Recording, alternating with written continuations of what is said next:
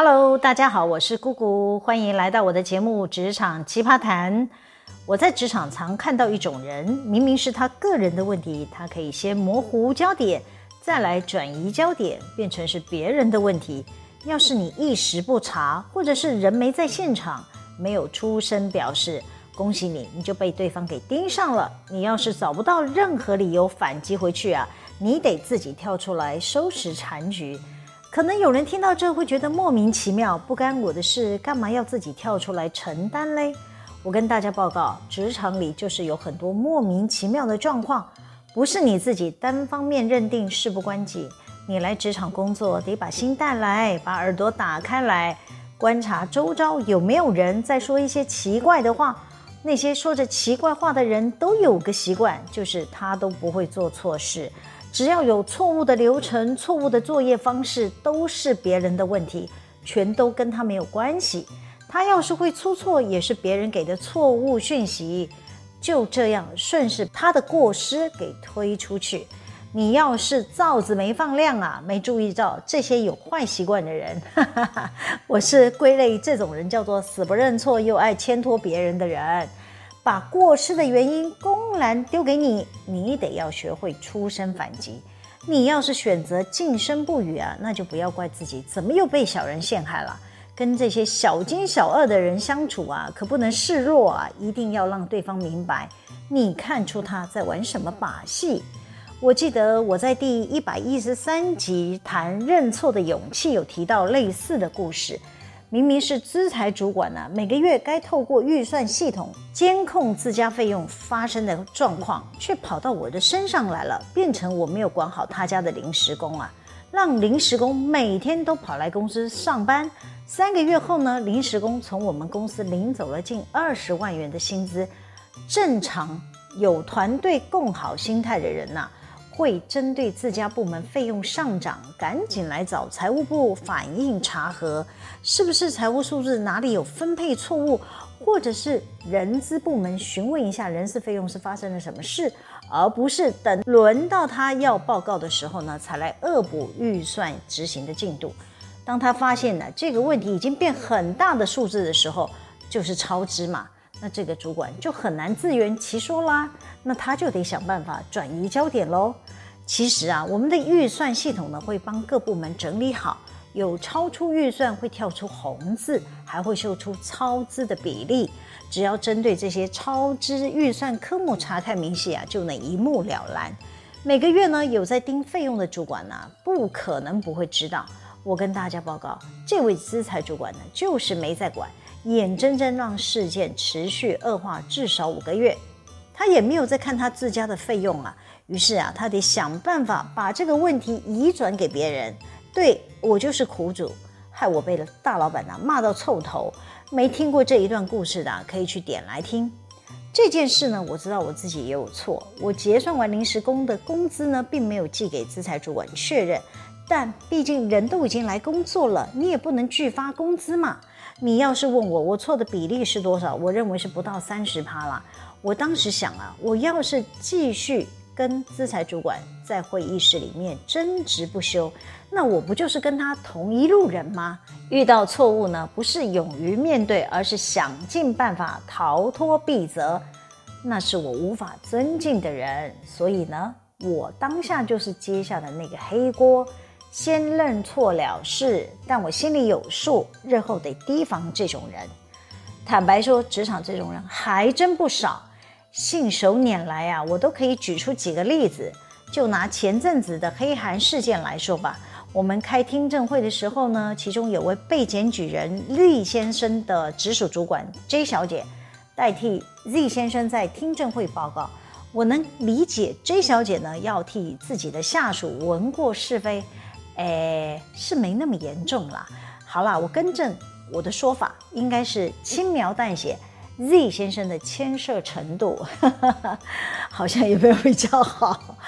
于是呢，这位 J 小姐呢就说了， Z 先生呢有注意到这个某某厂区生活热色重量异常的事啊，但是呢，这个某某厂区呢共有3个不同的公司进驻嘛，其中还有一家是便利店。那 Z 先生一开始就怀疑是便利店的生活热射增加有关系，所以呢，他还跑去向便利店的店长交涉，是不是以后便利店的生活垃圾呢，就由他们自己来处理啦，不要跟我们这些厂家混在一起。店长啊，就回他说，哎，不对啊，姑姑姐有答应啊，姑姑姐说公司会帮忙处理生活的垃圾哦，叭叭叭。哎，我听到自己被点名，有点吃惊。我吃惊的是，我完全不知道 Z 先生有跑去交涉这件事啊。那 J 小姐或者是 Lee 先生也没有来向我求证这个店长的说辞，或者是说了解一下店长为什么会这样子回答，是不是有他们不知道的什么状况。总之啊， J 小姐接收了这些资讯呢，都应该先来找我厘清吧。但是 J 小姐没有来找我厘清，却拿这个没有求证的讯息公开在重要的听证会上报告，是想转移 Z 先生的焦点到我的身上来吗？况且那场会议，我的身份也是被检举人之一耶。J 小姐的陈述内容似乎对我不太友善，难免让我不太舒服。我心想，我要是没参加这场会议，我不就给 J 小姐给阴了吗？其他与会的长官们可能也会被 J 小姐误导成这个姑姑啊，该不是私下拿了便利店的好处吧？不然便利店怎么可以不用付钱，公司还要免费帮他们处理垃圾呢？这个误会要是形成了啊，后面啊，我得费多大的劲才能解释清楚啊！不行啊，我得立即出声纠正 J 小姐的发言内容啊！于是啊，我就打断了 J 小姐的报告，我说某某厂的便利店有付管理费哟。我当时负责集团所有不动产租赁的业务，便利店是我代表公司去签约的。房东收管理费的内容呢，就是包括处理生活垃圾。我们集团对待所有的租客都是一视同仁，用同样的标准处理租客的生活垃圾，总不能向人家收了管理费却不帮人家处理垃圾吧？经我补充完毕啊，与会的长官们就能理解了便利店的店长为什么会这样回答的原因了。 J 小姐想甩锅给我可没那么容易啊但我回头想想， J 小姐不知道是故意还是眼界太小了，怎么会有人将没有经过查证的内容公然的指摘呢？被我当场提出纠正后呢，她也没有意识到自己该公开道歉什么的，似乎对自己没有查证乱发言不需要感到羞愧并要负起责任吗？这是个什么状况啊？正常人不是该道歉吗？即便他不服气也该做个样子嘛，这是基本礼貌。显然呢， J 小姐不觉得自己何错之有啊。过去的我啊，可能鼻子摸摸心里咒骂几句，以后跟这种人打交道啊，得要留点心眼才行。现在的我可学乖了，我不会让自己处于挨打的位置，我会跳出来纠正错误，之后呢，我再去找当事人沟通，警告他不要给我乱讲话没有啦，我是用温和的口气给对方建议。我事后有找 J 小姐，我有跟她说，以后呢，她要主动厘清事情的真相，不是让下属或者是其他的第三人呢，随便给她一个答案就当成了标准答案，自己得花时间去确认这个答案是不是正确的。我还说啊，万一事实真相跟你说的不一样，被人当场纠正不是很丢脸吗？尤其是在公开的重要会议，长官会质疑我们的主管是怎么啦，连查证的能力都没有，以后谁会相信你的报告内容啊？ J 小姐也是聪明人啊，我这样说她就明白了。他很尴尬地说，啊，不好意思，我真的不知道房东有收管理费。你连问都没问呢，我们座位也不是隔很远嘛。之后啊，你有听到什么有关我们行政部门的讯息，麻烦你可以先来跟我确认，我们再进会议室报告，比较不会出错。你看看我多么苦口婆心啊，能就是一个是一个那再讲一个为了自己的利益死不认错坚持要我负责的故事，算是上周天兵故事的续集啦。这位天兵说话没礼貌，一大清早把人家吵醒都算了。最新的进度是他要公司负责赔偿他多买一张机票的损失。他的主管啊，约我谈判协商的当天呢，我准备好了文件，就是从研发替代役的公开网站查询研发替代役男出境要注意的一些相关讯息嘛，我就一张一张的列印出来。他的主管呢是会议主持人啦，先让天兵役男说话。天兵说着他从网站查到役男出境的规定，叭叭叭，我就打断他说：“同学，役男的身份有好几种，你查的是一般的役男出境规定，并不是研发替代役男的出境规定。你的身份是研发替代役，你应该要查的关键字是研发替代役男出境的规定，这几个关键字才会指引你正确的办理讯息啊。”我直接把查到的文件呢提供给他参考，他的主管呢立即打开电脑呢，照我说的去测试，果真如我所说了，就提醒天兵说：“啊，你就是研发替代役男，你又不是一般役男，你当然会得到错误的指引讯息啊。”这位天兵不服气啦，他就紧咬。当天呢，他被海关拦下来的时候呢，他大清早打给我家人资，那我家人资也没有告诉他要去查研发替代役的网站呢，还指责我家人资不专业，叭叭叭。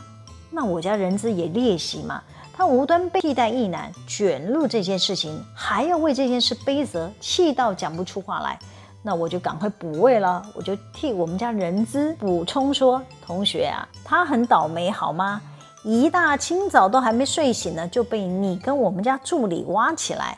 又是你紧急要离境的事，你当天还误导人资说你自己有通报，让他一时搞不清楚啊。但这些都是你离境当天清晨发生的事，从时间轴来看就已经不符合替代役男规定要在3天前申报的规定，你把责任推给人资，说不过去吧。”这位天兵啊，还是强调公司有行政疏失，我又立即打断他说：“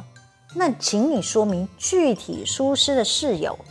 他就指控了人资没有帮他向役政署申请出境核准公文呢。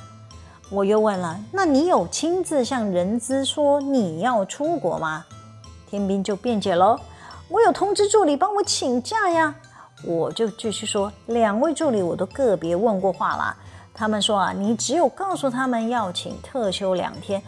都没有说你要出国啊。”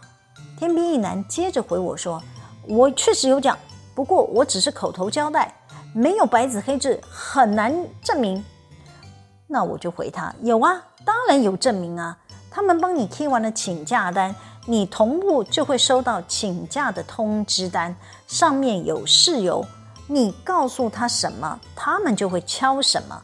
但是这张请假单并没有出国2个字啊，你是要人资怎么帮你申请出境核准函呢？”天兵役男继续狡辩说：“那不是我敲的。”我也不客气的回：“但你可以看到助理没帮你敲上出国这2个关键字，你要是知道出境要申报，你就会通知助理得修改正确，